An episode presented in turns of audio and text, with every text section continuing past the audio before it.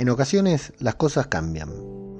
Las cosas dejan de ser como eran para convertirse en algo parecido pero diferente.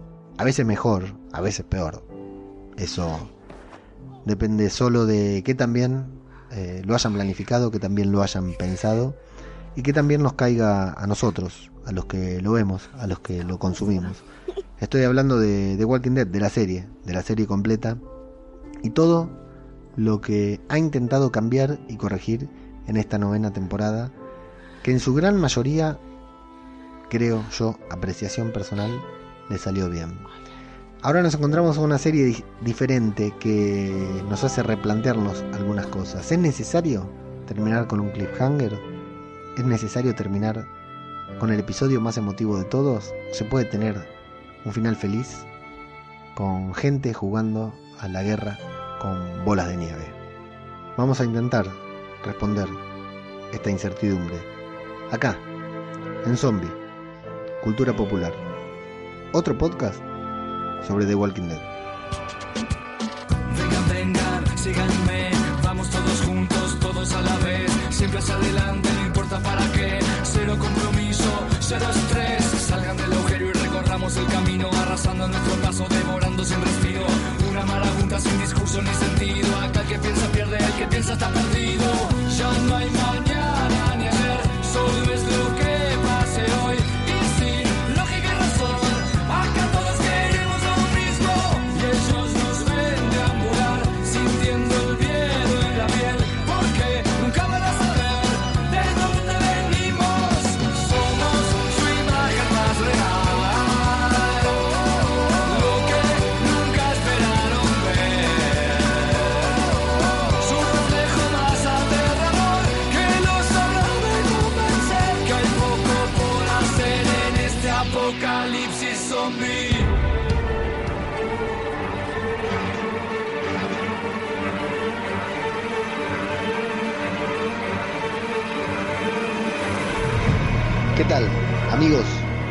Bienvenidos a una nueva entrega de Zombie, Cultura Popular, el podcast de Radio de Babel, el que nos dedicamos a hablar sobre The Walking Dead. Y bueno, estamos, nos hemos convocado nada más ni nada menos que para hablar del final de la novena temporada. Sí, señores, The Walking Dead ha cumplido sus nueve años completos al aire. eh, y creo que voy a anticipar mis valoraciones. Este final de temporada la encuentra en... No mejor que nunca, pero la verdad que en un lugar en el que no creíamos que iba a terminar eh, estando nuevamente, sí, la serie.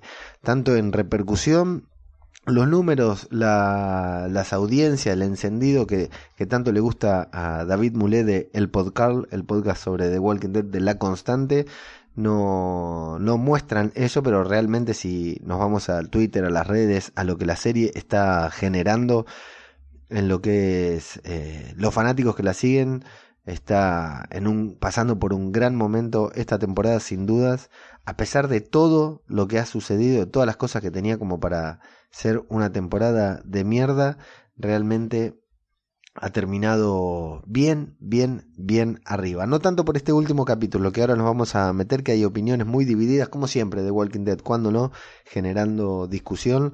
Eh, estamos, o sea, hay algunas personas que estamos conformes con el final de la temporada y otras a las que les parece que podría haber sido un poco mejor. Pero bueno, vamos a meternos a lo que hay que meternos. Eh, nuestra página web que es www.radiodebabel.com en donde publicamos este podcast, todos los demás podcasts que estamos haciendo. Tenemos de Juego de Tronos que ya comienza, tenemos de Marvel que ya se viene el estreno de Avengers Endgame y tenemos algunos otros podcasts que estamos por empezar a producir. Todo lo encuentran en www.radiodebabel.com. En cuanto a lo que este programa refiere, arroba zombie cultura en Twitter, arroba zombie cultura popular en Instagram.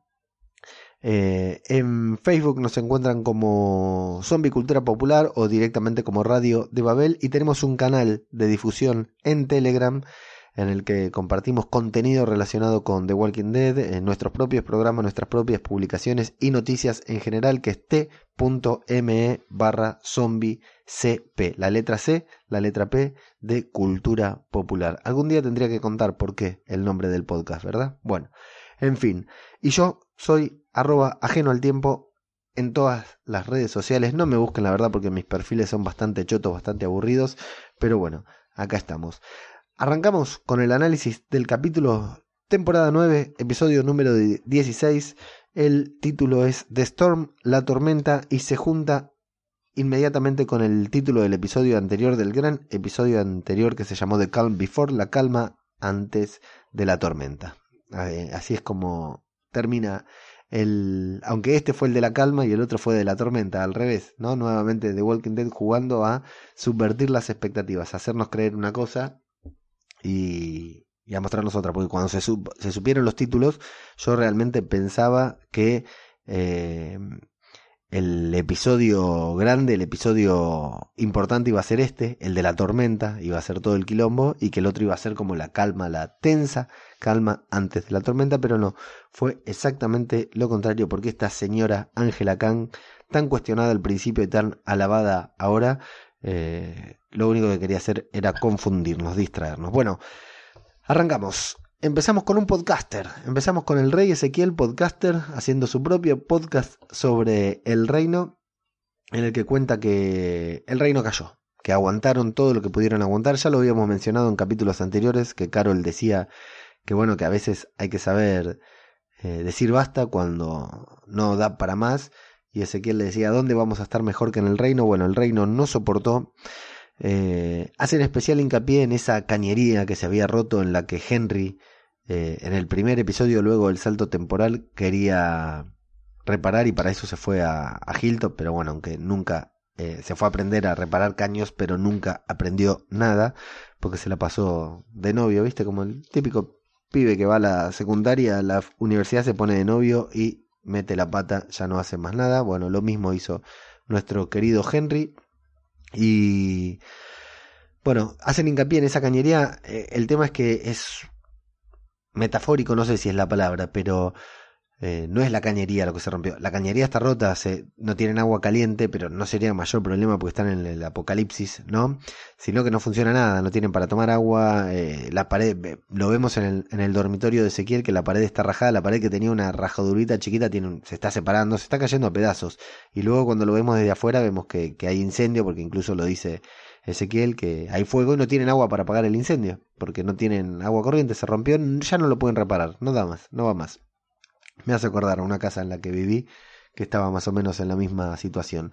Es muy linda esa escena en el dormitorio de Ezequiel porque es casi una réplica del primer episodio luego del salto temporal cuando vemos a Carol despertando con el pelo largo junto al rey y cuando recién se habían casado. Antes de eso, lo único que habíamos visto era que se comprometían que Ezequiel le daba el anillo.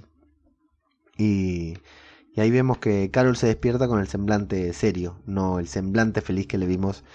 Eh, no es al iniciar la temporada, sino luego el santo salto temporal de la salida de Rick Grimes. Bueno, Ezequiel va contando todo eso en el podcast, no sabemos a quién, seguramente a Judith, como vemos al final del episodio.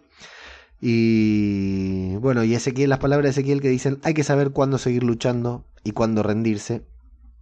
Eh, cuándo rendirse al menos por ahora. Está hablando del reino, pero también está hablando, porque justo lo vemos con Carol, de su relación con Carol. Hay que saber cuándo seguir luchando y cuándo rendirse, algo que le va a pasar al final del episodio también. Vemos a Daryl que le da de comer a Lidia como si estuviera bajo su cuidado. Lo que sí vemos en esa escena es las mesas en el reino, en la que en todas, en cada una de las mesas hay tres o cuatro personas y Lidia está completamente sola. Comprensible, ¿no? Que nadie quiera acercarse a ella o que ella no quiera acercarse a nadie, pero ahí está, la vemos sola comiendo y a Daryl que dice que tienen que llevar a esta gente a el reino. Eh, vemos a Carol abriendo la cajita de Henry con dibujitos y cosas del muchacho de cuando era pequeño, entre ellas un pin de Shiva. Vemos que Carol se emociona. Al parecer esa escena fue espontánea porque le dieron la cajita sin que supiera qué había dentro y Carol se emocionó al verla. Ese es el, lo que nos dicen, lo que nos quieren hacer creer. y el rey guardando el acuerdo, el tratado de las comunidades que firmaron en el episodio anterior y haciendo especial hincapié en el nombre de Tara Chambers, que ya no está entre los vivos. Y bueno, hay una frase que dice, los cobardes mueren muchas veces antes de perecer, los valientes solo prueban la muerte una vez y parten. Vemos que están Aaron, que está Millón, que está Alden, de Hilltop, están Magna, Yumiko. Algunos caminan, otros van a pie. Jerry no quiere mirar atrás. Carol está completamente seria y el rey observa el reino por última vez. Dice que hay un futuro incierto y que ellos también son valientes por aventurarse a algo que no saben lo que será. Y ahí es cuando vemos el plano aéreo del reino que está hecho mierda y nos vamos a los títulos. Es, eh, tiene una muy linda parte, una muy linda pieza musical de Beer McCready esta escena. Y es impactante ver el reino caído. El reino siempre fue un lugar muy, acá lo decimos siempre en este programa, que es un lugar muy colorido, muy colorinche, que siempre se encuentra, como dijo Carol, en un cuento de hadas y que es raro verlo tan oscuro, tan caído y bueno, fundamentalmente ver a Ezequiel irse del reino realmente es como uno de los peores perdedores de, de todo este apocalipsis zombie, Ezequiel con todo lo que ha perdido desde, desde que lo conocimos con todo lo que tenían. Está para hacer un hilo, ¿no? Sobre el reino desde que lo vimos por primera vez hasta el día de hoy, cómo ha caído la caída del último reino que quedaba en pie eh, sobre la tierra en el apocalipsis zombie.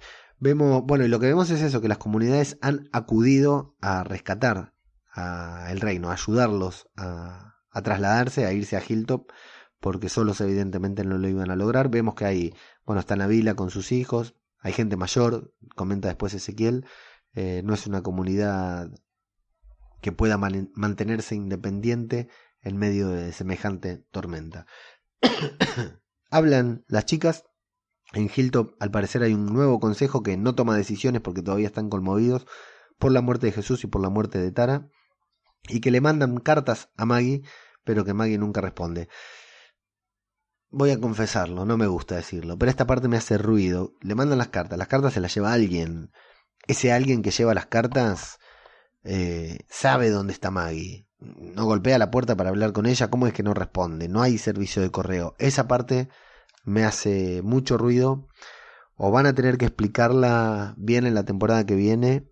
O dejarla de lado. Porque la verdad esto de ya era medio excesivo que mandara cartas. Eh, que Maggie se mandara cartas con Georgie antes de irse y ahora que le manden cartas y no responda si el cartero la golpea la puerta en algún lugar, digamos, es como Georgie cuando vino a, a Hilltop.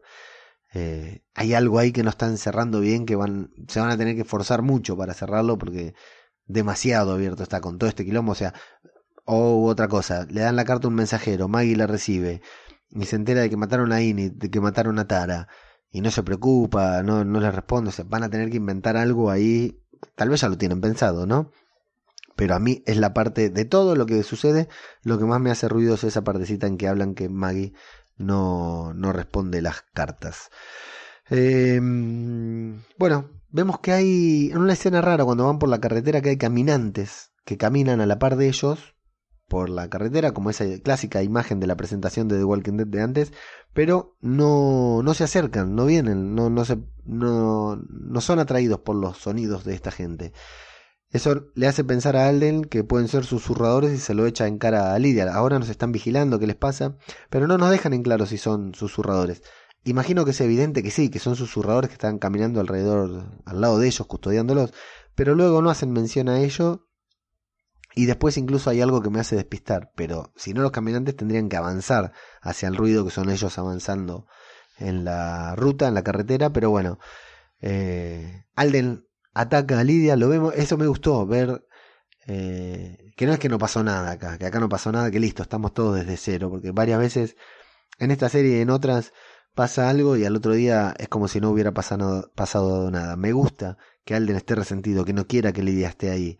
Mataron a su novia, aparte de a muchas personas me parece sumamente comprensible que la ataque, que se ponga mal. Y bueno, y Daryl que la defiende, que le dice que no le habla así, que no es culpa de ella y que el problema lo tienen ellos con ella, no Lidia, así que que no se haga problema. Eh, vemos que es un camino largo el que tienen que hacer. vemos un zombie, medio cuerpo de zombie muy podrido, que está muy bueno, muy parecida a la zombie de la bicicleta, que si no me equivoco se llama Ana de la primer, del primer episodio. Y Daryl ve también a Carol, que también mira mal a Lidia, como con desconfianza, con bronca, con resentimiento. Entonces se acerca a pedirle que...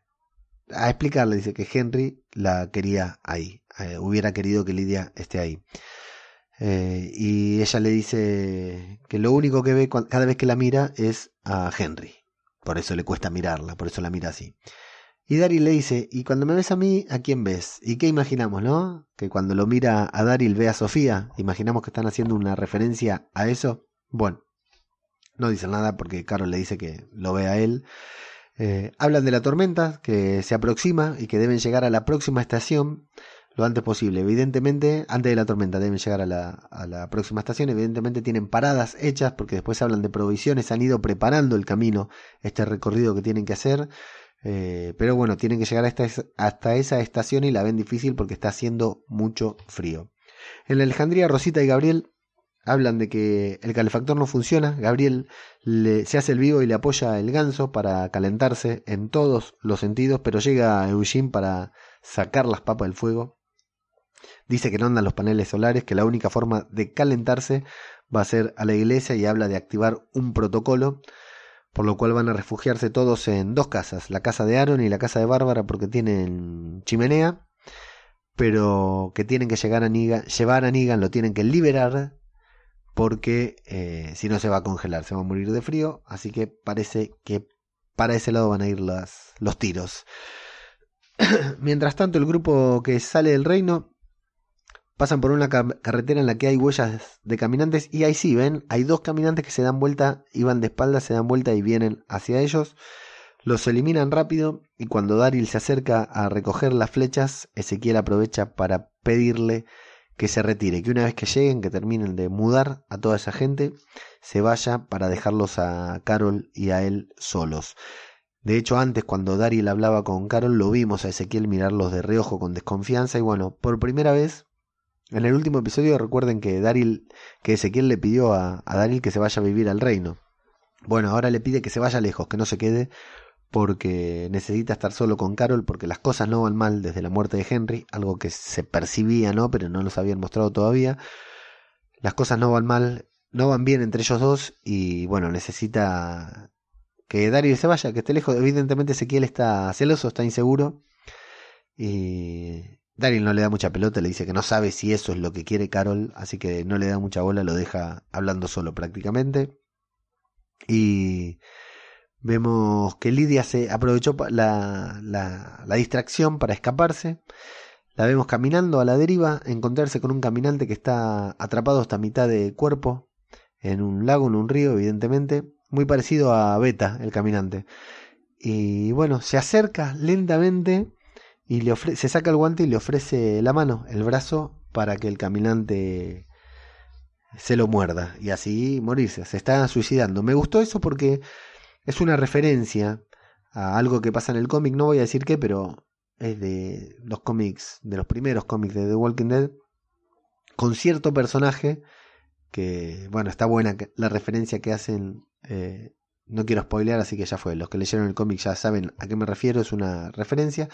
Y está bueno, porque la verdad que es una faceta que creo que la serie tendría que pensarlo, no lo ha explorado mucho. Esto de la gente triste, la gente sin motivación, la gente dolida que elige suicidarse. Hemos visto un par de suicidios, pero no a este nivel de gente que dice, loco, esto, ¿para qué? ¿Para qué caminar hasta allá? ¿Para qué vivir un día más? ¿Para qué? Si mañana o viene un chiflado con un bate o viene una mina esta que camina entre muertos o viene una horda zombie, ¿para qué vamos a seguir viviendo? Yo les soy honesto, ¿eh? no quiero que me manden a asistencia suicida ni nada, pero como el cura Legaña que dice que él sí, el cura Legaña de territorio cover y de arderas por esto, que ya no sale más, pero bueno, siempre va a ser el cura de arderas por esto. Siempre decía que si estalla el apocalipsis zombie, él al primer día mata a toda su familia y se mata a él. Bueno, yo no sé si mato, pero sé que no estaría en condiciones de sobrevivir eh, mucho tiempo, pero sí me agarraría esa depresión de la que estoy hablando. Por eso la entiendo a Lidia, más allá de, de que puede estar media loca, pero le mataron a la única persona en el mundo que le que quería su madre mató a la única persona en el mundo que le demostró afecto, aprecio e interés por ella. es fuerte la sensación. ¿Por qué va a vivir esa piba? Perdió a su madre, perdió a su grupo, que era una mierda, ¿no? Pero era su grupo que la contenía. Está con gente que la mira con desconfianza. El chico que la salvó, que la amó, no, no está más. Lo mató su propia madre. ¿Cuál sería la motivación de, de vivir de esa chica?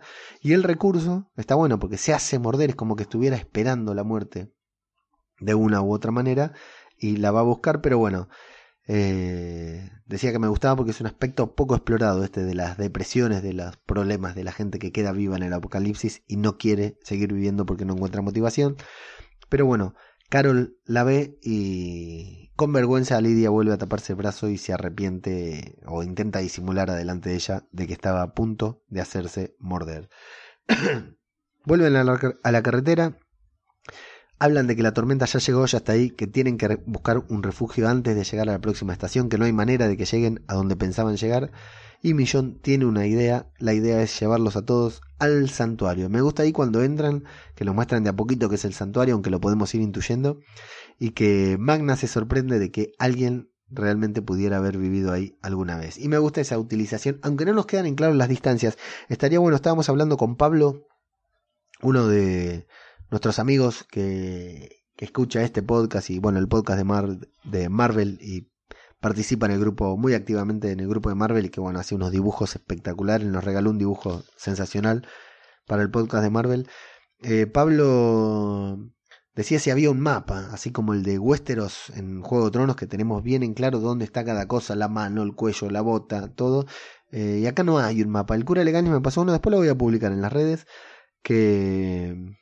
Pero son mediciones que hizo él, y bueno, ya sabemos que el cura tiene un pistoste que a veces la pega y a veces no, pero no hay mapa que nos dejen claro para saber a dónde está el santuario, a dónde está Hilltop, desde dónde, a dónde tenían que ir, pero bueno, en fin, me gusta que usen el santuario, el mosquito de cada, de cada podcast tenemos acá. Me gusta que usen el santuario como escenario recurrente que está ahí al pasar, aunque antes el santuario estaba muy lejos, nadie sabía dónde estaba, pero bueno, en fin. Van al, a refugiarse al, al santuario y bueno, inmediatamente nos llevan a Alejandría, donde Negan ya está en la habitación con todos los sobrevivientes. Eh, creo que es la casa de Aaron. No, creo que es la iglesia. Y Negan está charlando, hablando como loco, porque dice que para él es un cumpleaños, parece Navidad. Porque aunque todos son aburridos, más aburridos que la mierda, dice, y, Judith lo caga a pedo, le dice lenguaje, y le pide perdón. Eh, me gusta eh, que está muy aburrido, pero que está muy contento de estar ahí con todos, que parece un cumpleaños, parece Navidad. Habla, hace referencia al triángulo amoroso entre Sidic, Rosita y Gabriel y le pregunta a Gabriel si no, no piensa qué pasa en las consultas médicas con el padre del hijo que no va a ser suyo. Es muy bueno el juego de palabras y, es muy bueno Gabriel, como lo frena le dice, bueno, no seas tan predecible, ya sabemos que nos vas a pegar por ahí. Y a Negan diciendo, uy, eso me dolió. Yo, Negan no quiere ser predecible. Entonces después le tira otra, bueno, muy bien, padre, que no sos el padre. Eh, es muy buena y, se ríe. Negan, a Negan le causa gracia, le causa gracia a Gabriel. Y me gusta que hasta Eugene se sonríe porque el chiste es buenísimo y bueno, rompe la tensión incluso de ahí. Eh, también está Rick Jr., el pequeño Rick Jr. en el lugar y Judith en la ventana que está preocupada por Perro porque es la encargada de cuidarlo. Daryl se lo dejó encargado y Perro está afuera perdido en la nieve. Hay un olor raro que lo siente, lo huele Negan primero, luego Rosita, luego Eugene y Eugene le salva la vida a Gabriel y no me creo que así que estaban ahí al lado del, del hogar de la chimenea porque se habían juntado gases debido a que la chimenea estaba tapada y casi mueren todos asfixiados o de una explosión. Eugene da toda una explicación científica sobre eso y Negan le dice, uy, cómo te extrañé Eugene, me encanta, me encanta esa interacción entre personajes, porque claro, no es lo mismo Negan y Siddiq, que nunca se conocieron, que Negan y Eugene. Es, es buenísimo lo de Negan y, y, Eugene porque tuvieron un vínculo de alguna u otra manera. Eh, así que bueno, deciden ir, estaban en la casa, estaban en la iglesia, deciden irse a la casa de Aaron donde va a haber menos espacio, pero hay chimenea, así que todos van a estar ahí tranquilos. y empiezan a caminar y parece que se olvidaran esposado a Negan. Rosita dice que bueno, podrían decirle a Millón que fue un accidente, así que se sujetan todos a una soga y abren la puerta y vemos la flor de tormenta que está cayendo sobre Alejandría que no se ve absolutamente nada. Me hizo acordar mucho a Los odiosos ocho de Tarantino, toda esta escena de la nieve, eh, película que por otra parte me gusta mucho también. Bueno, en el santuario están haciendo rancho, están ahí tratando de calentarse. Daryl se acerca a Carol, hablan sobre Ezequiel, que la culpa, lo culpa a Daryl por la muerte de Henry, simplemente porque no se permite culparla a Carol. Y Carol dice que está sintiendo que vuelve a perderse, que no es ella, que no sabe qué hacer, que no sabe cómo seguir la depresión que hablábamos después de una muerte tan importante en medio de un apocalipsis, aparte, como si fuera poco lo que ha perdido Carol a lo largo de esta serie. Daryl dice que podría irse, eh, marcharse con Lidia y mantenerla a salvo él solo, cuidarla ahí para que nadie más tenga que verla y nadie más tenga que sufrir por estar frente a ella. Y Carol le dice si realmente quiere irse a Daryl, porque Carol parece que quiere que Daryl se quede, mientras Lidia está escuchando todo, parece, o anda por ahí cerquita. Ezequiel y Millón hablan, le cuenta que la nieve llegó antes de lo previsto, ahí tenemos parte de el error que cometieron, digamos, no tenía que caer la nevada antes, hay una tormenta y algo, la corriente, el niño tal vez, viste que cambia el clima, no sabemos qué fue, pero llegó antes de lo que la esperaban y bueno, ya estaba en el medio de la mudanza, no lo podían postergar, no lo podían suspender. Y dicen que llegó peor que nunca la nieve, pero que no pueden quedarse ahí porque no tienen provisiones. Las provisiones están en esta estación que habían hecho a mitad de camino. Observan el mapa y ven que para llegar rápido a la estación hubieran necesitado del puente que hizo volar Rick, pero Carol dice que no hace falta el puente porque el río está congelado, así que tienen que pueden cruzar caminando por ahí mientras crucen de a uno, mientras crucen con precaución, pero ¿qué pasa? Es el territorio de Alfa, tienen que pasar por los límites que claramente estableció Alfa en el episodio anterior con las picas y las cabezas, pero Carol dice que ella, ellos nunca aceptaron esos límites, que los puso Alfa y ellos no firmaron nada, de alguna manera. Discuten un poco con Ezequiel, pero el millón dice que pueden cruzar de noche para que no los vean. Me parece muy optimista de Millón, pero bueno, que pueden cruzar de noche y asegurarse de que nadie los vea. Hasta recién creían que los estaban siguiendo, o nosotros creímos que los estaban siguiendo, no sé. Y que también está la posibilidad de que los estén vigilando en ese momento, así que dicen que tienen que irse ya, pero Ezequiel se sigue, se sigue negando.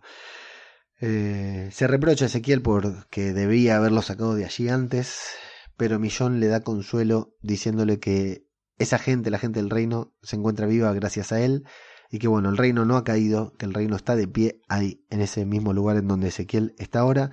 Y Millón también hace un mea culpa diciendo que Alfa logró eh, meterse en Hilltop porque ella dividió a las comunidades y hizo que no se conocieran entre ellas. Recordemos que Ezequiel le dice a Alfa, no la conozco, qué mal que está que no nos conozcamos como antes, pero a partir de ahora esto va a ser distinto y esa es una distracción que aprovechó Alfa, según Millón, ¿verdad?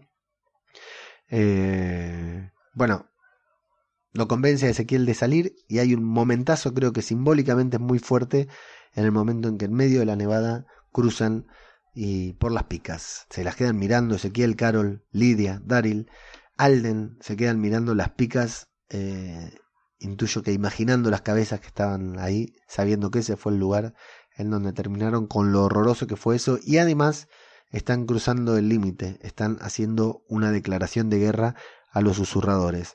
Lo que no sabemos, estaba pensando cuánto tiempo pasó desde el último episodio a este. Hay una pequeña elipsis, no mucha, porque en el otro estaba empezando a nevar y acá ya está nevando. Pero bueno, la gente de la feria ya se ha marchado. Y hay una muy linda musiquita en ese momento en que cruzan las picas. En Alejandría también están avanzando con mucha dificultad, no se ve nada, paso a paso, todos agarrados a la tomados de la soga, pero Judith escucha a Perro ladrar y sin dudarlo, sin dudarlo, no lo piensa un segundo, sale corriendo atrás de Perro y cuando Negan ve que Judith sale corriendo, no lo duda tampoco y sale corriendo atrás de ella. Los demás gritan no se suelten pero Negan y Judith ya están corriendo, una tras perro, otro tras ella, sin calcular absolutamente ningún riesgo. En la expedición ven a dos caminantes parados que no avanzan, cuesta mucho divisarlos por la nevada que cae, Eh, le meten un par de flechazos, eh, los caminantes no se mueven, estaban congelados. Excelente recurso este de los caminantes desnudos, congelados en medio de la nieve. Realmente me encantó, me encantó. Hay muchos que lo comparan con los caminantes blancos de Juego de Tronos. Honestamente me encantó ese momento. Eh, incluso el ruido en el que Millón les corta la cabeza es distinto porque se, se escuchan las capas de hielo que tiene que romper. Y llegan al río congelado Así que lo prueban, parece que se puede, pueden avanzar tranquilamente. Eh, Daryl es quien lo prueba. Lidia se separa, se escapa. Carol va a buscarla. Y tienen miedo, como cruzaron el límite, tienen miedo que los susurradores estén tras ellos. Así que empiezan a cruzar, primero con precaución.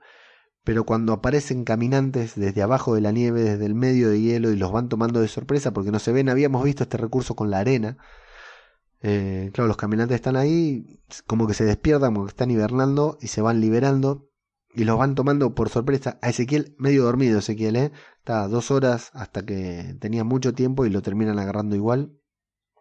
No es una escena demasiado tensa. no es una escena en la que creyéramos que algo iba a pasar, que alguien iba a morir. Pero está bien hecha, está bien rodada. La verdad que me parece bien. No hubiera estado mal que mordieran alguno pero me parece bien que estén acostumbrados a, lidiar con los caminantes y que la única sorpresa sea que no los podían ver, que no están acostumbrados a lidiar con ellos en medio de la nieve. Eh, también eh, ahí me, da miedo porque empiezan a cruzar apurados porque no saben si los que vienen son los susurradores y y la verdad que cruzan primero dicen crucen de a uno despacio, después terminan cruzando todos juntos. Por suerte, el río no, no se dio, no, se, no, no, no los atrapó. Y entre todos esos caminantes hay uno al que Millón le da con la katana y le tiene que dar dos veces porque el hielo como que hacía de, de barrera, lo tenía muy encima. La verdad que muy rebuscada esa diferencia, muy bien hecha esa diferencia entre los caminantes comunes y los caminantes congelados. Carol se encuentra con Línea, con Lidia, que ahí habla, le cuenta que está súper deprimida, que no quiere cruzar el río porque sabe lo que hay del otro lado, hay más de lo mismo, ningún problema se va a terminar, van a seguir igual, van a la muerte va a seguir dando vueltas alrededor suyo y que la única manera de terminar con todo es asesinándola ahí mismo sin que nadie se dé cuenta. Dice que ella no puede matarse, que ya lo intentó, lo hemos visto, pero es muy débil y le pide a Carol que sea ella quien la mate, de hecho pone su, su lanza, lo que tenía ahí, eh, en la garganta, en el pecho, para que la mate a ella. Le dice que es la única manera de asegurarse de que así no haya más muertos. Pero bueno, Carol finalmente no la mata, mata a un caminante y le dice que no es para nada débil y se la lleva con ello. Imagino que con esa actitud Lidia ha, ha comprado a Carol. Carol estará cediendo frente a la resistencia que tenía para, para con ella. En Alejandría lo vemos, vemos solo a Negan buscando a Judith, pero escuchamos otras voces. No fue solo Negan el que se soltó, porque si no queda re exagerado que solo Negan haya corrido a buscar a Judith, a la hija de la líder, y los demás se hayan quedado todos quietos. Me imagino que estarían todos cagados en la pata de no poder cuidar a Judith. Así que se escuchan varias voces pidiendo por ella. Pero bueno, nosotros nos quedamos con Negan porque después de recibir un violento golpe en la pierna con algo que pasaba volando, escucha a Perro y encuentra a Judith casi congelándose, la levanta en brazos, la lleva a una pared para que esté reparada, le da su propia campera, bromea con ella diciéndole que va a estar bien, diciéndole que evidentemente eso hizo para quedarse, hizo eso para quedarse sola con él, con Negan. No sé si no le dice con el tío Negan. Y Judith le dice, tenés la pierna hecha mierda, y es Negan esta vez quien le dice la boquita, señorita Grimes. Y bueno, se hace un torniquete, dice que le duele mucho, pero que va a estar bien la levanta en brazos y cuando Judith le pide que lleve al perro, Negan con mucha dificultad acepta y también lo rescata. Lo lindo cuando le dice, más vale que este perro cague pepita de oro porque si no, no sé por qué estamos haciendo esto. Recuerden que Negan en uno de los primeros capítulos de esta temporada asesinó a varios perros con un caminante, hijo de puta. Bien, llegan, bueno, para este momento que ya vimos a Negan soltarse, correr, salvar a Judith, hacerle un chiste, hacerse un torniquete y salvar al perro de Daryl cuando Daryl se entere que Negan salvó a su perro, ¿eh? a ver qué pasa. Para ese momento ya todos queremos a Negan. Estuvieron bien, ¿eh? Lo guardaron, nos lo dieron en cuentagotas, nos dieron a Judith, nos fueron mostrando la relación que hay entre los dos, nos mostraron a Negan que se iba que iba al santuario, pero que decidía volver a Alejandría aunque los metan preso. Y finalmente, en el último episodio de la temporada, nos muestran a Negan libre, a Negan sacrificándose, aunque no muere, pero haciendo un sacrificio por la hija de Rick, por la hija de su archirrival.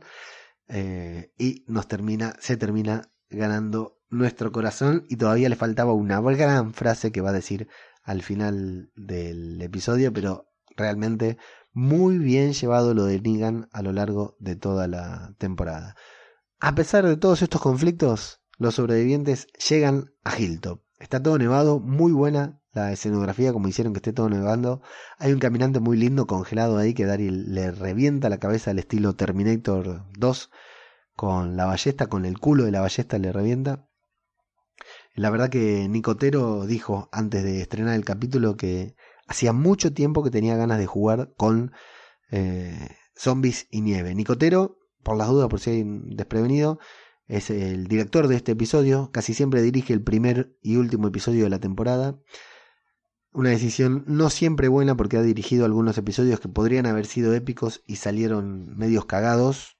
Yo creo que no es un gran director, pero su fuerte son los zombies, su fuerte son los efectos especiales. Ese es el fuerte de Nicotero. Empezó haciendo efectos especiales para, para Romero, el papá de todos los zombies. Y dice que tenía muchas ganas de, de hacer, de experimentar con zombies y hielo y nieve.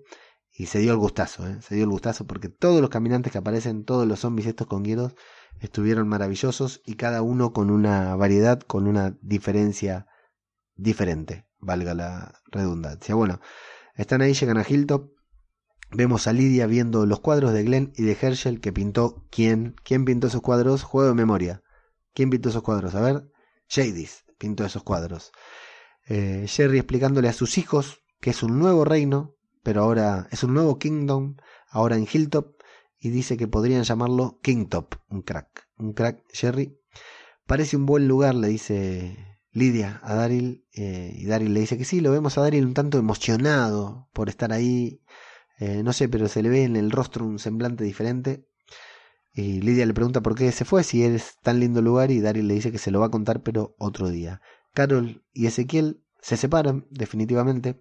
Ella le dice que se irá a Alejandría al día siguiente, junto con Daryl y todos los demás. Y Ezequiel no le rebate nada, le dice, bueno, entiendo que lo tenés que hacer, yo nunca te voy a dejar de amar.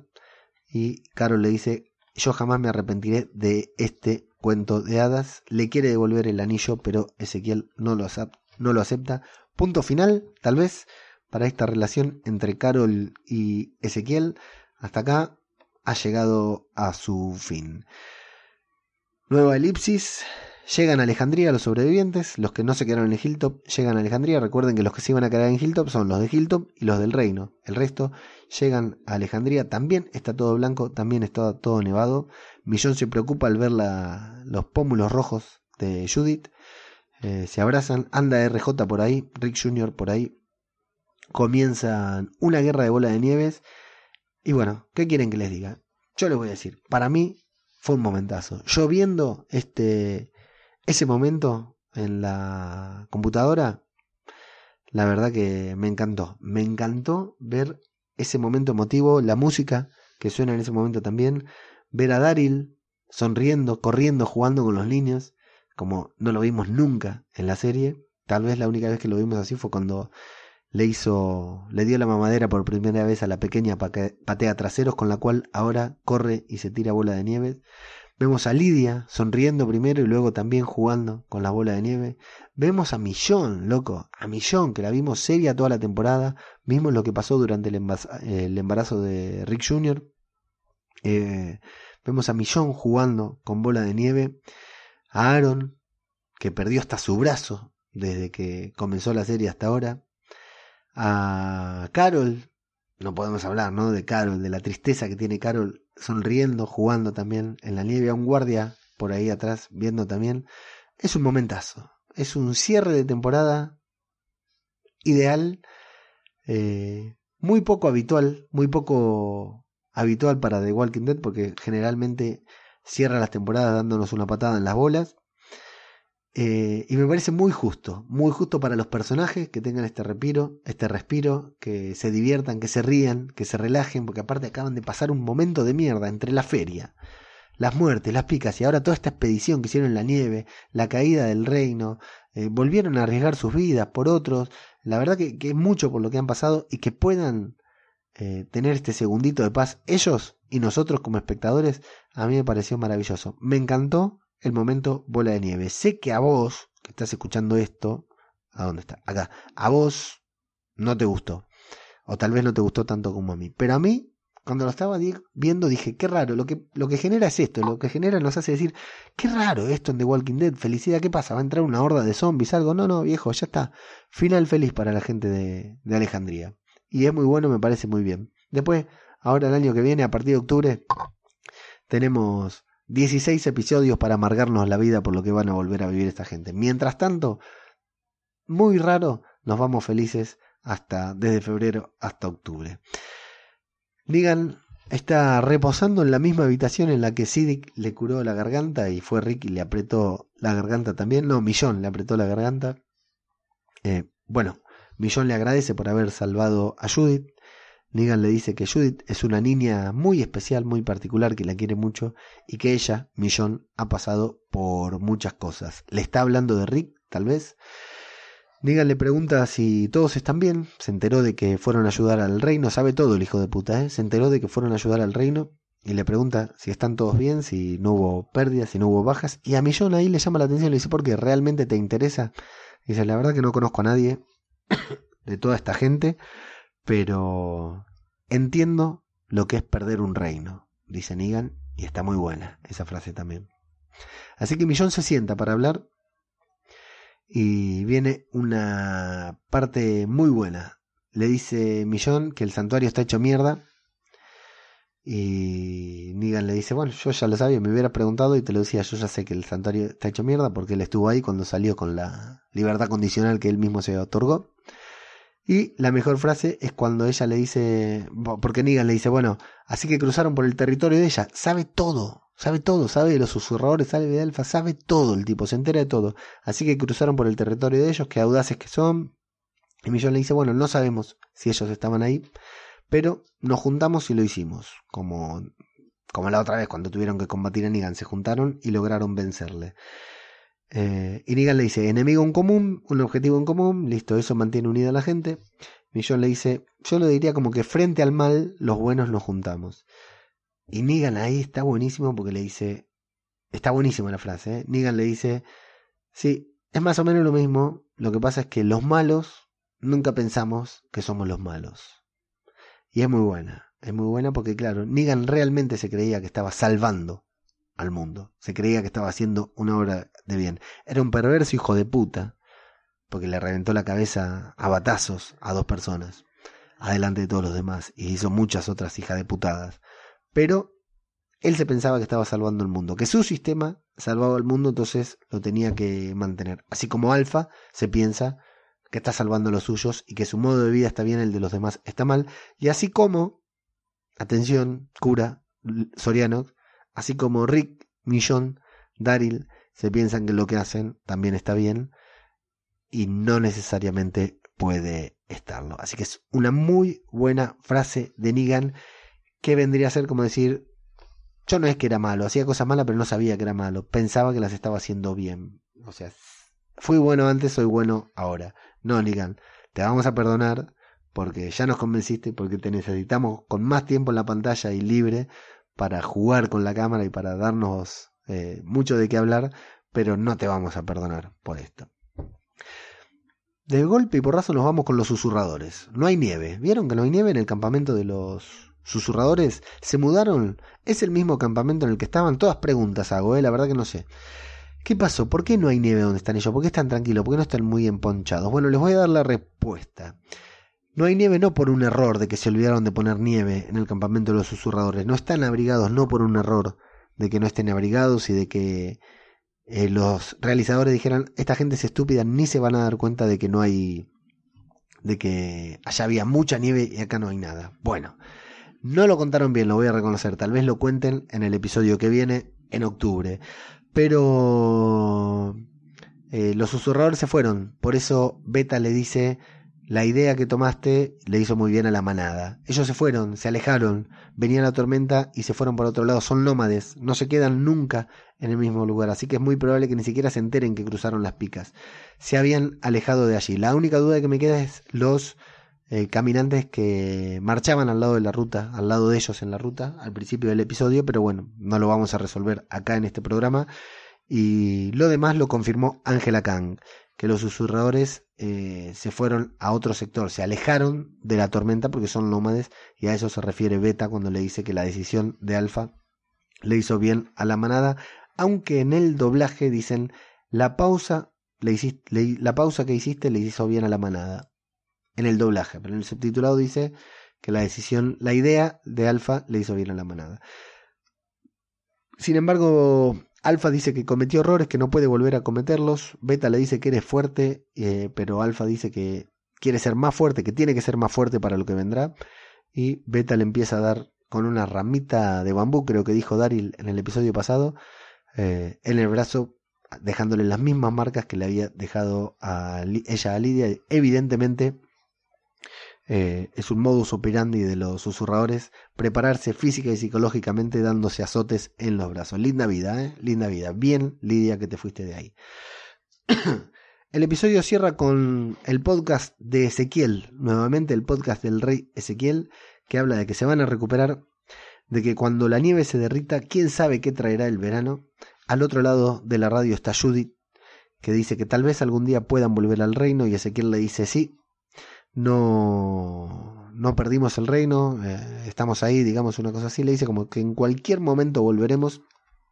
Se despide Judith porque tiene que ir a hacer la tarea y con un timing muy parecido al mío, con un sentido de la oportunidad muy parecido al que tengo yo generalmente para la vida, Ezequiel se pone de pie, se va de la habitación y una voz comienza a modular por la radio. Parece que hay bastante duda, bastante polémica con esta voz.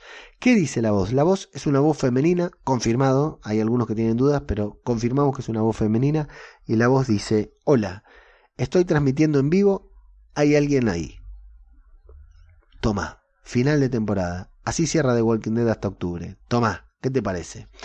Eh, vamos con la voz primero. ¿Qué pasa con la voz? Bueno, yo tengo dos opciones, una más fuerte que la otra. Maggie o Jadis. Si es Jadis, ya nos están vinculando la serie con las películas de Rick Grimes. Polémico, pero la única persona que hemos visto usando en la radio, una radio, aparte de Eugene y ahora a Ezequiel, ha sido a Jadis, así que podría ser ella. Y la otra es que a Maggie le haya llegado la carta y haya decidido comunicarse con esta gente para saber qué pasó, para saber en qué están.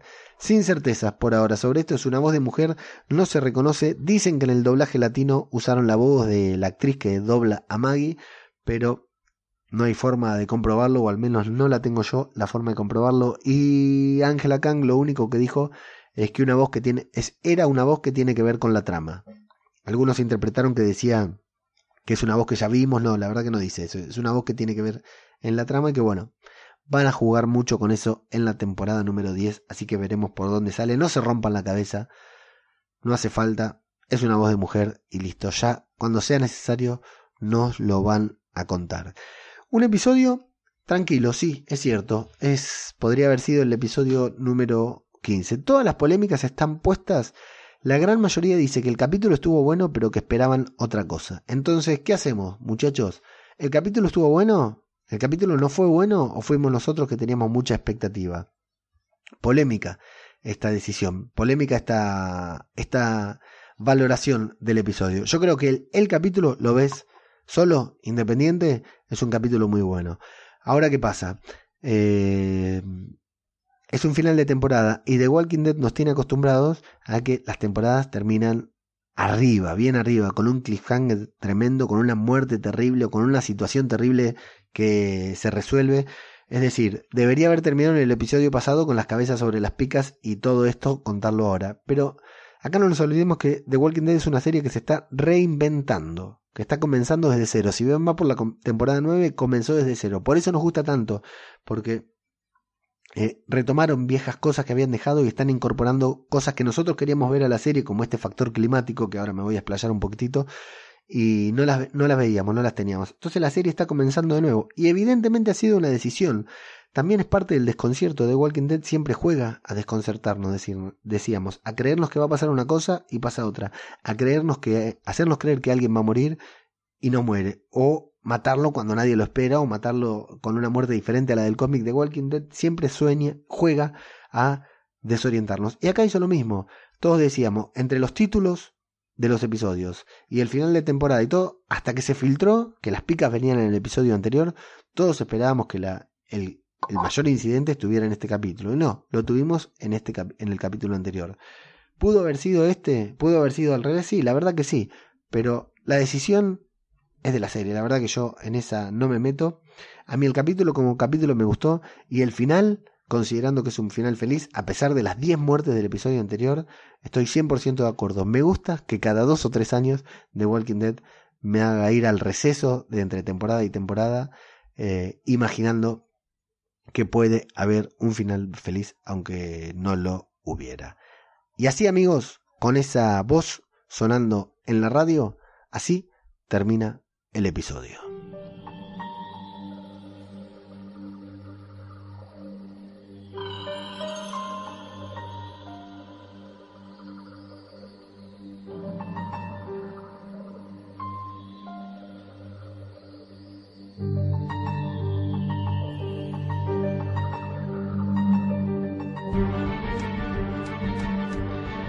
Amigos, un capítulo, ya hicimos casi la valoración general en el segmento anterior, la verdad que a mí me gustó mucho el capítulo y bueno, tenemos que hacer una valoración de la temporada, le podemos poner 10 y 10 es demasiado, ser demasiado poco exigente, ¿no? Pero en comparación con la temporada 8, esta es una temporada del carajo, fue una temporada sensacional, muy buenos personajes, muy bien desarrolladas las tramas, eh, muy bien ocultadas las cositas que nos querían ocultar. Eh, el momento top de la temporada a mí me encantó. Algunos dicen que los nombres no fueron los ideales. Ahora vamos a leer los comentarios. Pero a mí el, momento dramático de la temporada me gustó. No nos olvidemos que Rick se fue de la serie en esta temporada. creíamos que todo se vino en picada. Y realmente, yo cuando lo veo, cuando veo una imagen de la serie con él, cuando lo veo a él, cuando recuerdo alguna escena o algo, lo extraño muchísimo. Pero en el lunes a lunes que emiten la serie, domingo domingo, depende cuando la veas, no lo extrañamos, viejo. En cada capítulo no notas que falta Rick Grimes. Estaría buenísimo que esté. Estaría buenísimo que se enfrente a Alpha porque Rick es épica pura, es todo lo que queremos ver de la serie. Rick es The Walking Dead. Pero no lo extrañamos. En el día a día no lo extrañamos y eso es un, logro enorme de la serie. Realmente es, es genial. Y lo que han ido construido a lo largo de toda la temporada me ha parecido sensacional. Me gusta mucho tener esto de este factor clima que usaron en esta temporada, en este capítulo, realmente me gusta mucho.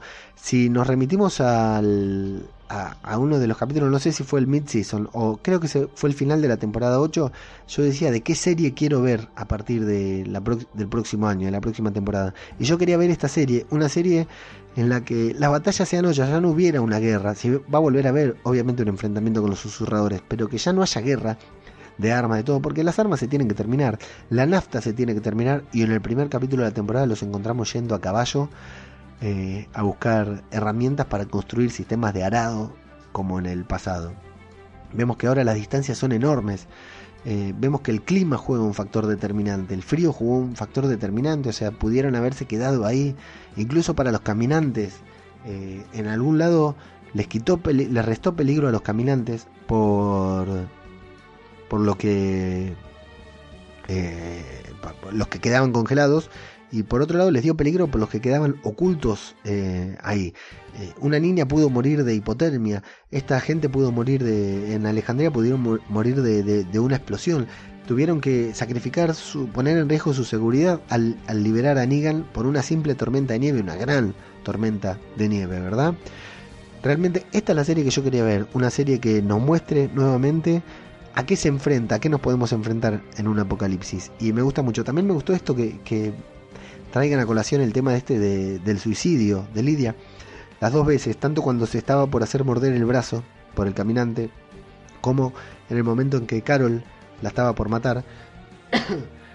Yo creo que la podría haber matado tranquilamente. Eh, tenía mucho miedo. No, no miedo, no es que tenía miedo, pero digo, bueno, no acá no, no se va a hacer morder por un zombie. Y digo, bueno, ¿y si esta loca de Angela Kang se le da por sorprendernos nuevamente y la hace morder por un zombie y que la piba muera o le corta el brazo? Y después cuando Carol la tenía ahí. ¿Y si esta Carol la mata? O sea, no, es evidente que no la va a matar. Pero bueno, trajeron a Henry y decíamos, no lo van a matar a Henry porque recién lo trajeron. Tal vez traían a Lidia y también se la borraban, se la cepillaban, nada más ni nada menos que para sorprendernos a nosotros, porque la serie juega eso, a sorprendernos. Y podría haber pasado. Entonces cuando la estaba mirando decía, no, es imposible que muera en este capítulo Lidia. Pero las dos veces dije, y sí, y está bueno haber recuperado esa sensación. Lidia no es un super personaje, no es el personaje más importante de la serie, pero es un personaje al que nos lo vinieron presentando todo en esta temporada. Y bueno, de hecho, yo digo que estoy cautivado con la actriz, con cómo actúa. En este capítulo también me gustó mucho cómo actúa. Voy a ser redundante, pero realmente actúa muy bien. Eh, entonces ya me compró, ya me gustó el personaje, ya se sacrificó, ya otros murieron por ella, Daryl está con ella. Y sí, no me hubiera extrañado, me hubiera sorprendido me hubiera dolido, pero hubiera sido, hubiera estado bien también de la serie. Entonces, estar viendo que alguien está a punto de morir y decir, che, es imposible que muera, no la van a matar ahora, porque con todos los que nos vinieron poniendo encima de esta piba no la van a matar. Pero ¿y si la matan? Como mataron a Henry. Henry yo pensaba que iba a ser el protagonista de la serie y lo mataron. Eh, Tara no tenía ningún boleto para, para morir y, murió igual. Entonces son sorpresas que la serie nos podría llegar a dar. Y la verdad me parece re interesante que tenga eso la serie. Que de golpe te la estés mirando en un capítulo tranquilo, en un capítulo sin riesgos y digas, a ver si esta se hace morder por un zombie. Eso me parece que es un golazo, un puntazo para la serie. Y bueno, insisto, la temporada 9, una temporada sensacional, una temporada increíble. Yo estoy muy contento con los 16 episodios de The Walking Dead y realmente para mí era una incertidumbre que iba a seguir luego de la salida de Rick y la serie no hizo más que mejorar. No por Rick, pero la serie enganchó un rumbo excelente y pudo potenciar a personajes como Daryl, pudo potenciar a personajes como Millón, Henry Lydia, que ya no están. Vamos a ver qué pasa con los nuevos. Realmente cada personaje que va quedando al que le conocemos la cara eh, nos va cautivando y va teniendo una historia, un contexto y una razón por la que vivir eh, en, luego del apocalipsis y por, por la que ser mostrado en pantalla. Así que para mí, un gran episodio de The Walking Dead y una gran temporada 9 de The Walking Dead, una de las mejores temporadas de toda la serie. Tal vez, tal vez, no hoy, pero tal vez eh, de aquí a octubre eh, pueda pensar, reflexionar y hacer un ranking de temporadas de The Walking Dead. A ver cuál es la mejor y cuál es la peor. Tal vez podemos hacerlo en conjunto y también repasarlo, pero bueno, eso dependerá del tiempo. Así que episodio 16 de la novena temporada, final de temporada, otro final de temporada, amigos.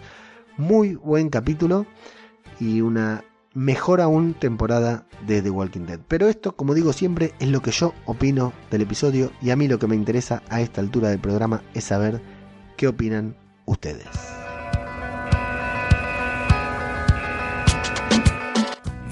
Vamos a darle a los comentarios del vivo de YouTube, a los comentarios de Evox y a la encuesta de Twitter, si les parece bien y si no, bueno, pueden dejar de escuchar en este mismo momento. En el vivo está Jorge Martínez Román desde México que nos escucha siempre, nos mira siempre. Jorge, no me olvido yo, eh, que sos uno de los primeros oyentes, uno de los primeros comentarios que tuve eh, fue lo tuyo ahí en el iBox, así que muchas gracias por, por acompañarnos, por acompañarme desde aquel momento. Jorge dice capítulo regular, regular por ser final de temporada. Sí, hay muchos que dicen lo mismo, que tendría que haber estado invertido, digamos, este será el anteúltimo y, el último, el de las estacas, este, eh, el final de temporada. No sé, yo la verdad que creo que es una decisión. a Juego de Tronos no le hacemos, eh, no le pedimos eso. Juego de Tronos está muy acostumbrado a que el capítulo fuerte sea el 9, el anteúltimo, y el 10 es un capítulo intermedio que nos muestra otra cosa. Generalmente Juego de Tronos nos ha hecho eso y nos parece normal. Yo creo que la serie en esta temporada, aparte de hablar del invierno, aparte de los zombies congelados, aparte de la nieve, eh, realmente se fue... Intentó irse mucho para el lado de Juego de Tronos. Irse a esa imprevisibilidad que Juego de Tronos supo tener, que nos mató a... Spoiler alert de Juego de Tronos, al que no lo vio. Que nos mató a uno de sus principales protagonistas en un eh, en, la primera temporada, que nos mató a varios protagonistas a lo largo de la segunda y tercera temporada. Entonces, nosotros ya no que nos mató el protagonista, a quien hoy es el protagonista principal porque sigue vivo, pero que lo mató al final de una temporada y quedamos todos cagados. Eh, Juego de Tronos nos tiene esa imprevisibilidad de la cual The Walking Dead no te voy a decir que está intentando imitar, pero sí apuntó para ese lado, digamos, con el tema del desconcierto este de las picas de no saber qué cabezas iban a hacer las que estaban ahí, de que el episodio fuerte sea el 15 y no el 16, es parte de la imprevisibilidad que también tenía The Walking Dead, una serie que antes nos sentábamos a mirar y sentíamos que cualquiera podía morir. Entonces, que The Walking Dead recupere esa imprevisibilidad a mí me gusta. Que el episodio que haya que el episodio anterior haya sido tan fuerte y que hayamos venido todos a ver este diciendo eh, bueno loco qué más nos van a nos van a matar a otro porque veníamos todos pensando había rumores de que iban a matar a, algún personaje en esta temporada en este capítulo. Nos van a matar a otro realmente nos van a, destruir otra vez nos van a, a hacer llorar otra vez y bueno, no pasó, pero pudo haber pasado. Y haber estado todo el capítulo con esa sensación, eh, me parece que está bueno. Que no pasó, bueno, fue una decisión de, la serie, digamos. Eh, pero sí, ellos también podrían haber puesto, saben que era más efectivo, más efectivista, hubiera sido más quilombo terminar así. Pero también han, aprendido de otras temporadas, como esa temporada en la que terminaron con Negan dando batazos eh, a no sabemos quién. Y bueno, no le fue tan bien en cuanto a, la repercusión. Pero eh, a mí no me molesta que este capítulo haya sido el último. Pero bueno, a mí no me molesta. Eh, así que gracias Jorge por acompañarnos desde aquellos tiempos, desde Cemento. un dicho que tenemos acá en Argentina que lo sigo desde Cemento. Bueno, algún día lo, lo comentaré. Esto. Nos vamos a los comentarios de Evox. Antes, ya que estamos hablando de esto de, de Jorge Martínez Román, que es un, escucha desde México y, es uno de los tantos primeros oyentes que, tenemos. Eh, yo todos los finales de temporada quiero aprovechar para agradecer. Lo digo antes de los comentarios por si alguien deja de escuchar y bueno, no quiero que quiero que la eh, mayor cantidad de gente pueda ser alcanzada por este mensaje. Eh, tanto si estás escuchando el podcast como si lo estás viendo en, en directo, a mí me gusta mucho el final de temporada, agradecer. No voy a decir que me emociono, pero sí me agarro una cosita. Eh, vos ves que estoy acá en un rincón de mi casa. Antes grababa en la terraza, en otra casa. Me, mudé a lo largo de esta última temporada de Walking Dead. Grabo en un rincón. Eh, antes me iba solo a grabar a la terraza. Me cagaba de frío en invierno, me cagaba de calor en verano.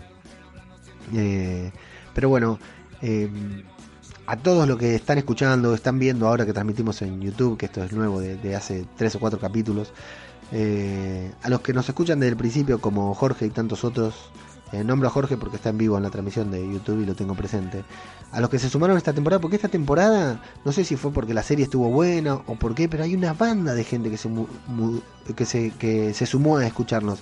Una banda de gente que nos sigue en vivo en YouTube. Es cierto que estamos laburando un poquitito más, estoy laburando un poquitito más en redes, todo, y bueno, que Radio de Babel también de a poquito, con la ayuda de Mago Punky que está ahí eh, también ayudando en en el otro podcast y con las redes sociales, eh, está tomando más repercusión y me lo estoy tomando un poquitito más en serio. Tengo un poco más tiempo libre también, entonces me lo estoy tomando más en serio, en serio entre comillas, ¿no? Pero me gusta ver que crezca. Eh, mucha gente se sumó a escuchar el podcast y la verdad que está buenísimo, está buenísimo porque eh, a la... Yo la verdad soy un, tipo que se sienta hablar en un micrófono a parlotear sobre The Walking Dead. La verdad que eh, antes lo hacía con, con, amigos, con mi señora, eh, y un día se me ocurrió hacerlo con un, un micrófono. siempre lo cuento. Un día estaba ahí, terminó un capítulo de The Walking Dead que fue Heart Still, Heart Still Beating, el, el octavo, el mid-season de la séptima temporada, cuando Rick se reencuentra con Daryl en Hilltop y se abrazan con una música muy emotiva. Ese día quedé tan lleno que dije, no, ya venía escuchando podcast de, Walking Dead y ese día dije, no, loco, voy a grabar mi podcast. Y subí a la terraza, grabé el podcast y a las dos horas lo subí, tal como hago ahora, ¿no? Eh, y bueno, vos subís el audio no sabés si alguien te va a escuchar, no sabés si hay alguien viendo, no sabés nada. Y de golpe eh, que empiezas a tener 10 escuchas. Recuerdo eh, que al, se lo mandé a dos personas. El audio se lo tenía mucha vergüenza, se lo compartí solamente a dos personas. un amigo que no viene al caso y otra es justamente Lucas Mago Panque que me acompaña en el podcast cinematográfico de Marvel. Se lo pasé para que lo escuche él, que me dijo que estaba re bueno. No sé si me mintió o qué, pero fueron las únicas dos personas a las que les compartí el podcast. Y de golpe empezó a tener, viste, 10 escuchas. Vos decías, uh, qué loco, me escucharon 10. 20 escuchas, uh, qué, loco, qué loco, me escucharon 20. Pero nada, viste, eran todo que vos no sabías quién te escuchaba, cómo te escuchaba, cuándo te escuchaba. Hasta que apareció esta hermosa gente del chiringuito podcastero. Eh, Sol, Alcaucil Ratoncita, El Cura Legaña, John Lieve 99, Seriéfago, Jorge Martínez Román, que fueron de los primeros que se animaron a dejarme comentarios ahí en en Evox, mucho más también, pero estos los tengo presentes. Y, y bueno, ahí cuando me empezaron a decir, loco, está re bueno lo que haces, qué sé yo, yo es muy endogámico esto, ¿no? Es muy egocéntrico. Pero me acuerdo que yo comentárselo a mis amigos, loco, estoy haciendo un podcast, que es un podcast, no primero, pero estoy haciendo un podcast de The Walking Dead, hablo una hora sobre The Walking Dead y la gente le da like, lo comparte y le dice, me dice que está bueno. Eh, es muy raro, la gente se ríe, la gente no entiende, mis amigos, mi familia, no lo entienden. Por eso, eh, siempre en esta época, en este momento en el que cerramos la temporada de, de, de Walking Dead y de Zombie Cultura Popular al mismo tiempo, me gusta eh, agradecer a todos. Eh, a estos que comentan en Evox, que tenemos una banda de comentarios para hoy por lo fuerte que fue el capítulo pasado. Eh, a los que nos están siguiendo en Twitter, en Instagram, en las otras redes sociales, a los que están en el grupo de Telegram del chiringuito de, de Walking Dead, que la pasamos también siempre boludeando. A, a los que escuchan, a ustedes que escuchan y no dejan comentarios ni nada, también loco, porque hay, hay muchos comentarios, pero hay muchas más escuchas. Hay una banda de gente que escucha y no deja comentarios, nada, no sé quiénes son. Yo, de corazón, a ustedes que están escuchando esto, les, les agradezco enormemente porque eh, realmente me, emociona pensar que un día subí a la terraza a grabar un audio y hoy tiene una banda de escuchas. Y esa gente que no dice nada es sensacional, loco, que te escucha y no siente el interés de, de interactuar, de comunicarse. Eh, los que sí lo hacen me encanta, ¿no? Que poder conocer a, a aquellos que me escuchan, poder entablar una relación casi de amistad con los que me escuchan pero porque yo también soy oyente de podcast, digamos. Pero aquel que escucha y listo, como cuando prendés la radio escuchás y nada, la verdad que yo les agradezco tanto como los que comentan porque eh, me parece milagroso que alguien esté escuchando esto. Y, así las estadísticas, la verdad que cada vez van subiendo, van subiendo y, y eh, realmente es, es una locura y bueno, más ganas cada vez Está buenísimo esto de poder ver una serie que te gusta mucho y poder comentarla con muchas otras personas a la que le gusta tanto como a vos. Está buenísimo que te potencia el placer, el gusto por esta serie. Realmente a mí The Walking Dead me apasiona desde el capítulo 1 y hablar de la serie, poder hablar de la serie me apasiona mucho más. Eh, también a, lo, a, los miembros de los otros podcasts de, The Walking Dead, eh, de Aquí huele a muerto, abrazo enorme, la verdad que eh, tener una relación con ustedes es sensacional. A el podcast, la gente del podcast que también si, siempre haces un espacio para nombrarme, para hacernos un lugar. A Rich y María de la Tertulia Zombie también que no nos dan pelota, es como si no existiéramos, pero no importa porque son dos grosos y la verdad que eh, la primera vez que alguien mencionó mi primera y única vez que mencionaron mi podcast fue cuando conseguí la gran mayoría de oyentes que, arrancaron a escucharme eh, así que a, ellos también un abrazo en arma. Al cura Legañas, que ya no hace herderas por esto, pero lo hacía y también me metía una máquina terrible al, al, principio para que la gente me conozca. Y que es un gran impulsor del podcast en general, la verdad que cura. Gracias, gracias por todo. Eh, eh, y bueno, ahora se viene Game of Thrones, que se estrena ahora nomás. Se estrena Avengers Endgame este mismo mes. Así que vamos a estar con muy poquitito tiempo. Pero antes de octubre vamos a estar haciendo algo, tratando de subir algo a Evox, vamos a hacer cosas, estamos haciendo cosas en YouTube, sigan el canal de YouTube de Radio de Babel porque estamos incursionando en ese medio, así que está bueno que nos, nos sigan ahí, nos apoyen y nos digan qué les parece para que nosotros también podamos ir corrigiendo y mejorando. Eh, y vamos a hacer videos recopilatorios de The Walking Dead, tanto de la novena temporada como de en general, porque le estoy tomando el gusto a eso y está bueno. Y cuando pase todo lo de Juego de Tronos, lo de Avengers Endgame, volveremos a subir algún especial a Zombie Cultura Popular antes de, octubre. Eh, se viene Fear de Walking Dead que sacó un tráiler espectacular. Eh, el tráiler está buenísimo. Podcast de Fear no vamos a hacer porque es exclusivo de aquí huele a muerto, tienen contrato de exclusividad. Pero algo, algo sobre Fear o en la página radiodebabel.com o en el canal de YouTube vamos a hacer. Y bueno, manténganse atentos porque no nos vamos, nos quedamos por acá. Y si les gusta Juego de Tronos, si les gusta las películas de Marvel, síganos porque estamos generando mucho, pero mucho contenido. Eh, especialmente quiero darles un abrazo enorme, un agradecimiento infinito a Cristina Albalá, a Sorianox, a Tal Gorro, tres oyentes, tres amigos que en los que compartimos el grupo de Telegram, que a la fuerza, a la fuerza, eh, casi obligado porque a mí me incomoda mucho, me da mucha vergüenza, lo estoy diciendo porque es el final de temporada, si no lo digo ahora, ¿cuándo lo voy a decir? Se convirtieron en los tres primeros Patreon de Zombie Cultura Popular. Eh, honestamente me da mucha vergüenza, escucho siempre hablar de Patreon, escucho a todos los podcasts hablar de Patreon y yo no me animo, pero bueno, como digo, solo porque es el final de temporada. Eh, la verdad que siento la, necesidad de, comentarlo específicamente. Eh, hice, estaba incursionando, estaba buscando eh, alguna forma de, Estaba viendo de qué manera implementar el tema del Patreon y no encontré ninguna. La verdad que no encontré ninguna, por eso no lo digo, no lo pongo ni nada. Cristina Albalá, Soriano, Ostalgorro, bueno, de alguna manera me coaccionaron, no, no me obligaron, no, por supuesto, pero eh, me preguntaron, me dijeron y se convirtieron en, los tres primeros Patreon de Zombie Cultura Popular y de Radio Babel en general. Así que a ellos infinitas gracias. Eh, en patreon.com barra radio de Babel tenemos un enlace. si vos sos uno de esos que nos escucha de siempre o que escuchó la temporada completa y realmente te gusta y, y realmente crees que vale la pena, podés ir ahí a patreon.com barra radio de Babel y hacer un único aporte, digamos. No, no, me gustan las suscripciones, no soy afín a las suscripciones. Eh, entiendo que lo hago a los que lo hacen me parece perfecto. Eh, ojalá yo pudiera suscribirme a todos los que tienen Patreon. Eh, no me da la economía, pero realmente a mí no me gustaba decirle a alguna persona, bueno, si te gusta lo que hago, hacete Patreon y dame tanto, una suma fija por, por mes, por semana o por episodio que, que publico. Entonces, como algunos me habían preguntado y yo ya tenía la idea dando vuelta en la cabeza, hice un Patreon en el que se hace un único aporte. Digamos, no, no, no, tenés suscripción, no creamos material extra para nadie, porque a mí lo que me gusta es que las cosas tengan muchas muchas vistas, muchas escuchas, no quiero generar contenido exclusivo. Eh, así que si vos sos uno de esos que escuchas, que desde el principio que te gusta, que crees, si realmente crees que vale la pena, digamos, que, que, que el podcast lo merece, que lo que hacemos, el podcast, los videos, eh, lo que hacemos en redes todo lo merece, podés ir a patreon.com barra radio de Babel y hacer un único aporte que no te ata a nada más. Después podés seguir haciendo lo que quieras.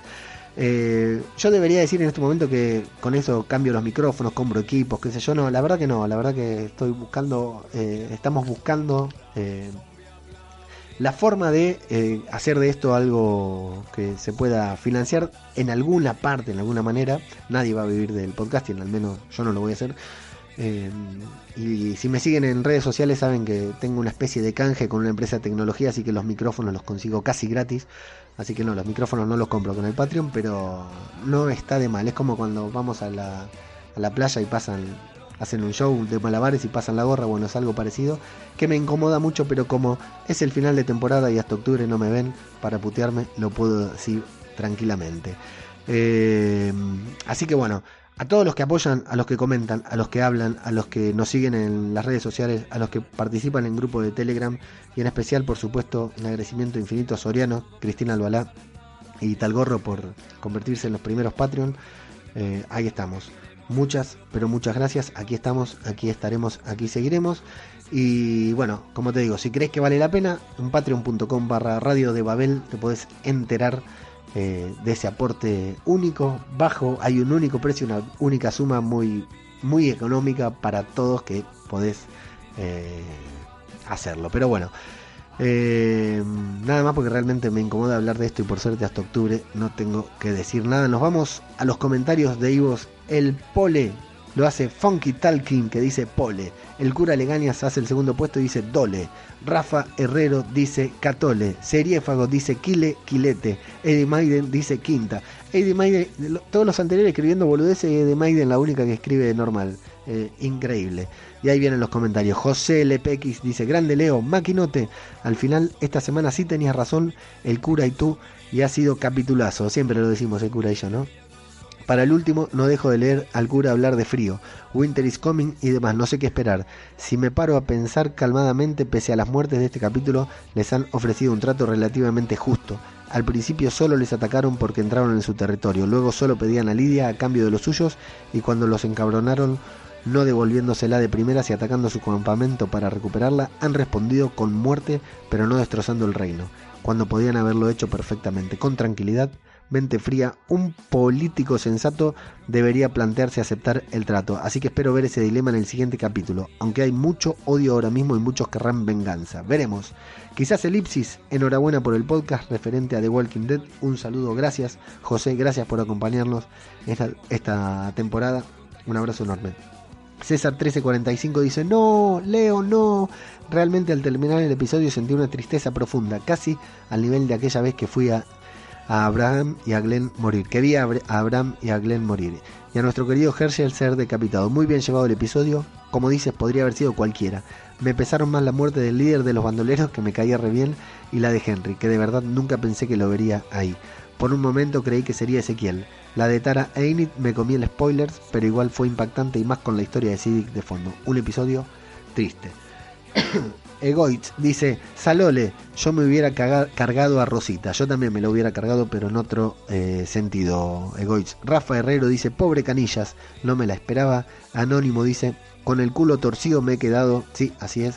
Conchita García Torres dice, capitulazo, pero ¿por qué Tara? Me encanta su personaje deseando ver la reacción de Carol en el último capítulo y de escuchar tu podcast. Aquí estamos, Conchita. Nacho y Nacho y Becorta dice, el susurrador que llevaba la cara que te recuerda a Michael Myers, creo que es la del hombre que salía al principio con la chica de las monedas talladas y a esta mujer fue Alfa personalmente la que la quitó la cabellera. En cuanto a las muertes, pues había mucho personaje prácticamente desconocido y pienso que deberían haber cambiado alguno de ellos por el cura, Jerry o Ezequiel. De los que han muerto, el que más me ha jodido es el jefe de los bandoleros que me molaba su rollo de cowboy y tenía carisma y potencial. Me parece Carol que va llegando la hora de volver a raparte la cabeza. Un abrazo. Sí, Nacho, confirmado lo que decís, ¿eh? Ese zombie Michael Myers era el muchacho, no me acuerdo el nombre ahora, el muchacho que aparece en la escena de intro con Hilde, la chica de las monedas de Hilton. Le cortaron la piel a él y se la pusieron como máscara, tal cual lo que decís. Eddie Maiden, que tiene un podcast sobre Z Nation. Si te gusta Z Nation, busca el podcast de Eddie Maiden que se llama Destripando el mundo de Z Nation. Eddie Maiden ¿Qué hijos de pita? dice Eddie. Han matado a Kenny, Henry, please, music de South Park, ese carbón hijo de puta, un pedometer. la canción de South Park. El Chusco, gracias Eddie. El Chusco dice, al responsable de seguridad del reino habría que hacerlo fijo. Es una undécima farola, tal cual, ¿eh? Un desastre la seguridad del reino. Shorties, 1009, no porque se haya infiltrado, sino porque como lo fueron cazando de a uno. Shorties 1919 dice, la manzana caramelada que comía Init. Fue una pista de su muerte, estaba bueno, eso también muchos lo dijeron, ¿eh? lo de las manzanas en picas. Supongo que al final de temporada sea alguien, ya sea Rick, aunque no lo creo, conectando por la radio cuando ya todos se hayan ido, o Judith contestándole y Negan reencontrándose con Lucille, matando al adolescente faltante en las picas tras liberarlo. Vaya tronio la escena de las picas, tenía demasiado potencial para haberlo hecho fácil 10 veces más épica. Bueno, a mí me gustó, Shorty. Casi la pegas con lo de la radio. ¿eh? Jimmy Jazz, desde Roca Dragón, dice: Hola Leo. Por motivos laborales no creo que pueda haber The Walking Dead hasta mañana, pero entro a decirte que gracias por el pedazo de temporada de Zombie Cultura Popular. Nos has dado un abrazo y espero que hagas resumen de la temporada. Grande, Leo. Vamos a intentarlo, Jimmy, pero después de Juego de Tronos, después de Endgame. La semana que viene eh, no hay nada, pero nosotros tenemos acá en Argentina una expo, una convención sobre The Walking Dead, Walking XP. Si estás escuchando esto desde Argentina o lo estás viendo, te recomiendo que vayas. Realmente vale la pena. Si te gusta The Walking Dead, si quedaste contento con la temporada, nosotros fuimos el año pasado con Mago Punky y la verdad que la pasamos bárbara y volvemos este año a cubrirla y vamos a, estar participando en una charla sobre The Walking Dead, así que buenísimo, arriba el escenario hablando de The Walking Dead, no imagino un lugar mejor para estar. Recomiendo enfáticamente que vayan a la Walking Speed porque hay cosplay, hay zombies, hay muchos personajes de Walking Dead. El, el cosplayer que hace a Rick, que ahora hace el Rick de los últimos episodios antes de su desaparición, es un auténtico crack. Le vamos a hacer una nota para subirlo en la web, pero es un, un crack. El cosplay que tiene realmente me encanta. Visionario, en la última Walking Speed había una actividad que, en la que moría Rick y mira, justo en la temporada de su desaparición, un visionario. Así que se las recomiendo enfáticamente la Walking XP. Así que no creo que la semana que viene tengamos tiempo de grabar. Y después, chao, empieza todo el quilombo. Así que hasta después del Juego de Tronos no creo que podamos volver con Zombie Cultura Popular. Al menos en formato podcast. De todas maneras, manténganse atentos al feed. El cura le gana, viene y dice, buen episodio final, todo preparado para una temporada 10 que si siguen la línea de esta nos va a tener entretenidos otro año más. ¿Cómo vamos a echarte de menos hasta octubre, Maquinote? Por suerte viene Juego de Tronos, cura, aunque a vos no te guste. Cristina Albalá, ¿qué tal Leo? Me parece buen capítulo para final, una buena temporada. Me gustó ver los zombies en invierno y los problemas a los que se enfrentan por el frío, sí. Ha sido un placer escucharte esta temporada. Nos vemos en Guargos y Dragones. Ese es el podcast sobre Juego de Tronos que nadie debería perderse también. Dani López, 99. Por lo que estoy viendo por ahora, un fallo muy grande. No hace vago cuando respiran. Sí, también lo pensé, no hay vapor, ¿viste? También lo pensé, no se estaban cagando de frío cuando filmaban. Lo tendrían que haber agregado digitalmente, pero sabemos que The Walking Dead digitalmente, desde el ciervo y el tigre, tiene algunos problemas. Luego dice Dani López 99, puedo decir que capitulazo, varias cosas, la reconstrucción de los pueblos, la incertidumbre con los susurradores, la redención de Negan y creo que Maggie pidiendo ayuda, te vamos a echar de menos, figura siempre nos quedará Juego de Tronos para la espera de la próxima temporada. Muchas gracias, qué lindo, no empieza Juego de Tronos ya. Egoitz dice, hasta la próxima temporada amigo, cuídate mucho, un saludo para vos Egoitz y muchas gracias por acompañar también. DR o Doctor dice, capítulo muy malo. La nieve vale para que algo tan previsible y avisado como la caída del reino alargue un poco el capítulo. Lo de Lidia se podría resolver con uno de los intentos. ¿Alguien llegó a pensar que Carol se la iba a cargar? Yo ya lo comenté. Igualmente la nieve vale para que Judith se escape y Negan se acerque al juego donde acabará entrando. Eso sí, 16 capitulitos y sigue calentando en el banquillo, ya huele. He de reconocer que el chiste que le hace al cura, vale padre, padre que no es el padre, es una chorrada, pero me pegó la risa a base de bien. Sí, a mí también, ¿eh? me largué carcajada en ese momento. Sobre todo por las reacciones de los demás. El final con la radio no lo considero ni siquiera un gancho, no, para nada, para la próxima temporada. Siguen sin saber hacer cuatro capítulos seguidos que se pueden definir como buenos y redondos. Por cierto, el campo donde clavaron las cabezas no es el de la batalla final contra los salvadores. Creo que sí. Si alguien tiene la paciencia para comprobarlo, que se anime. Te espero en Juego de Tronos a ver si el invierno llegó de verdad o fue como este que iban a estar aislados una semana y dos días, después llegaban a Alejandría y ya ni nevaba. Saludos. Qué exigente estás, DR o doctor. Sí, eh, lo de la radio está bueno, pero podía ser el principio de la temporada siguiente, no nos deja locos, pero decidieron no ser cliffhanger, eh, normal. El chiste me gustó también y qué otra cosa habías dicho, bueno, no me acuerdo. Y creo que ahí termina, a ver los comentarios. Sí, ahí terminaron, así que bueno, amigos, 23 eh, comentarios, déjense joder y vayan a comentar. Aquí huele a muerto que a ellos les gusta tener muchos comentarios. No, fuera de broma eh, hay una enorme diferencia entre grabar un podcast y no tener comentarios y grabar un podcast y tener 26, 23. Eh, eh, así que les agradezco enormemente a todos los que escuchan, a los que nos siguen, a los que hablan, a los que comentan, a los que le dan retweet, a los que no dicen nada, a todos, a todos muchas gracias porque así la serie se disfruta el doble. realmente yo la disfruto el doble y encima ustedes me dicen que lo que hago está bueno, así que mucho más www.radiodebabel.com es nuestra página web, arroba zombicultura en Twitter, arroba zombicultura popular en Instagram. Le estamos metiendo mucho, ¿eh? así que si tienen esas redes, síganos porque le estamos metiendo mucho. Estamos, no estamos haciendo publicidad del podcast nada más, estamos generando contenido para las redes, así que les recomiendo que nos sigan. Y en Telegram lo mismo, t.me barra eh, zombie CP, la letra C, la letra P de cultura popular. Y bueno, ajeno al, arroba ajeno al tiempo soy yo en todas las redes sociales y tengo que hacer el chivo. Eh, podcast cinematográfico de Marvel. Estamos haciendo un podcast por día que ahora ya mismo tengo que subir para la previa de Avengers Endgame y luego la vamos a romper toda con cuando se estrene la película porque estamos re locos eh, con el estreno. Y Wargos y Dragones, nuestro podcast sobre Juego de Tronos en el que nos pueden escuchar a mí y a mi señora esposa hablando sobre huargos, dragones, caminantes blancos, etc. Em, amigos, les agradezco a todos por seguirnos hasta acá, por escucharnos, por dejarnos su comentario. Creo que ya estoy muy redundante, así que me despido. Esto fue Zombie, Cultura Popular. Otro podcast sobre The Walking Dead. Muchas gracias y hasta la temporada número 10.